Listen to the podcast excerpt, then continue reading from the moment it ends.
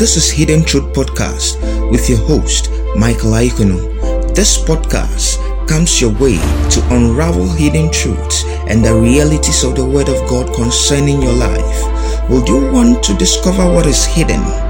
Join me on this journey as I expound scriptures to you and bring the mind of God to you. Stay tuned for more. You are welcome to the Hidden Truth Podcast with your host, Michael Aikono. I'm so very excited you've made it through to this episode. I'm glad you did.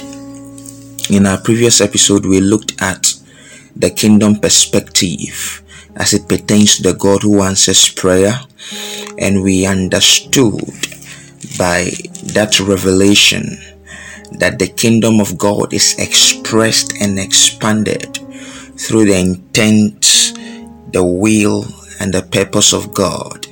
And this is all done in the place of prayer.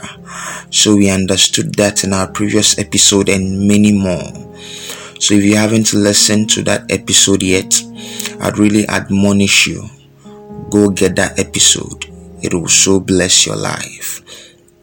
In today's episode, I'll be summarizing and concluding things on the kingdom perspective and um, under the God who answers prayer. We'll put a stop to it and we'll move on from there. So, in today's episode, I'll be talking about the kingdom perspective, part 3, so that we wrap up things on that. And it's my prayer for you in the name of Jesus that the Lord enlarges your capacity and that your wisdom and understanding in the knowledge of Him be enlightened like never before. In the name of Jesus. Amen. So, if there's one thing we have to understand when it comes to the kingdom of God and even about the things that pertains to God, you should understand one thing and this is that every move of God we see or every move of God would want to see on the face of the earth is being preceded by a great move of prayer. It needs and it requires the vehicle of prayer because prayer is not just a monologue, prayer is dialoguing to create an atmosphere where where where God's original intent for a matter for communities, for nations, for the purposes of man is made known as it should be. So, even from our anchor scripture, Jeremiah chapter 33, we get to see how prayer preceded preceded the move of God when you read the book of Jeremiah, chapter 33, verse 1, it says that moreover, the word of the Lord came unto Jeremiah the second time while he was yet shut up in the court of the prison, saying, Thus saith the Lord, the maker thereof, the Lord that formed it, to establish the Lord in his name. Then he now says, Call unto me and I will answer. So there was an invitation. There was an invitation to call unto the name of the Lord. And this invitation was made purposely because God wanted to bring a move of his kingdom and legislate it over the earth realm. And he needed man to do that. Because I know that God is an omnipotent God, right?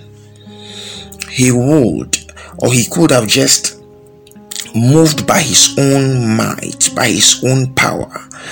And yet, why would he need a man to pray for that move? Why would he need a man?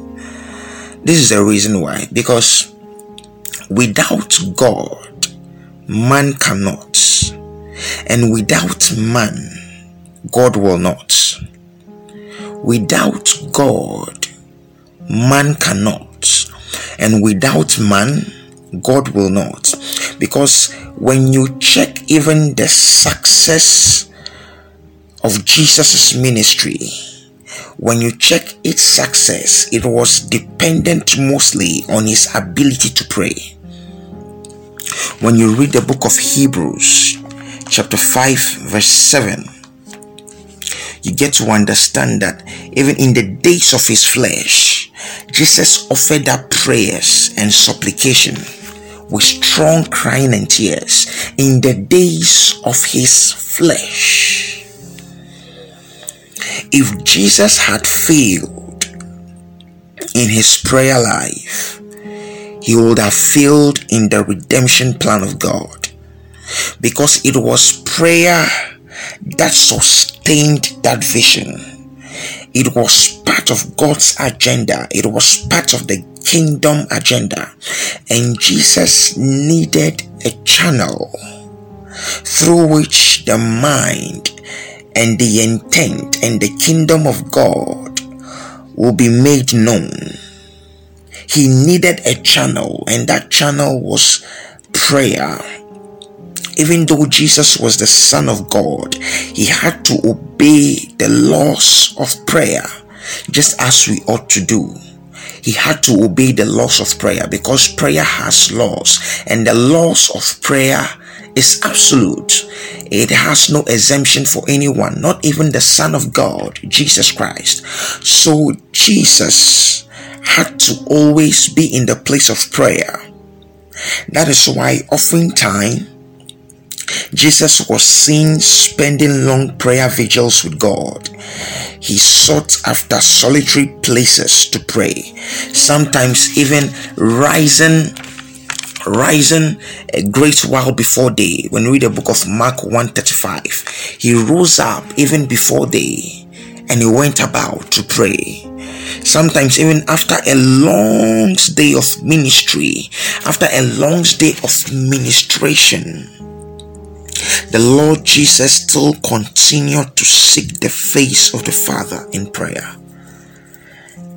When we read Matthew chapter 14, verse 23, he continued to seek the face of God in prayer. The Bible said that after he had finished with the people, he sent them off and he continued to pray. Why? I ask myself, why? Why was the life of Jesus marked by the evidence of prayer. Why? Because when you check it, kingdom of God has become the kingdom of our Lord and of His Christ. Because the kingdom of God was a burning fire in His heart. Because the kingdom of God needs to invade the earth the kingdom of God needed an invasion just as it was in heaven. So the kingdom of God was made relevant by the instrumentality of prayer. And Jesus understood and he knew this principle and he never for a second left the place of prayer because he knew and he understood that the only thing that could sustain his assignment, the only thing that could sustain the kingdom of God was prayer. And he did this knowing and praying to the God who answers prayer.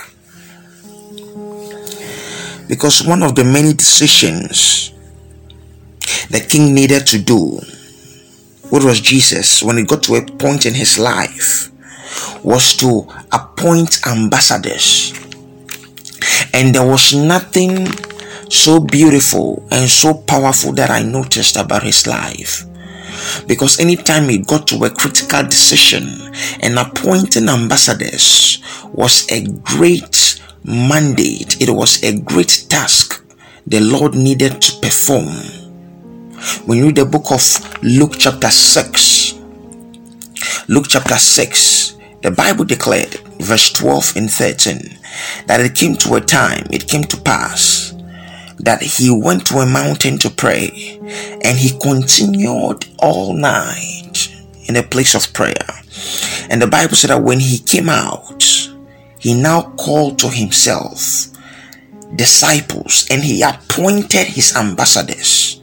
He appointed his ambassadors. And I ask myself this question Isn't this the omniscient God? Isn't this the God who knew us before the foundations of the world? Isn't this the God who knew us even before we were in our mother's womb? Then how is it that God, who knew us before the foundations of the world, Jesus Christ, will still spend hours in prayer to appoint the ambassadors he already knew before the foundations of the world? I asked myself this and I, I came to the place of understanding and realization that when it comes to the kingdom of God, alignment is all that there is. When the kingdom of God is not in alignment, the kingdom of God is marked for destruction. Because if the kingdom of God is in alignment, the kingdom of the Lord is now grounded and established it becomes elongated in its regime and its reign, the kingdom of God is sustained and is expressed when it is in alignment. So Jesus understood this principle and he knew that the kingdom of God needed to come into divine alignment. He knew this. Other than that, the kingdom of God will be marked for destruction and oblivion.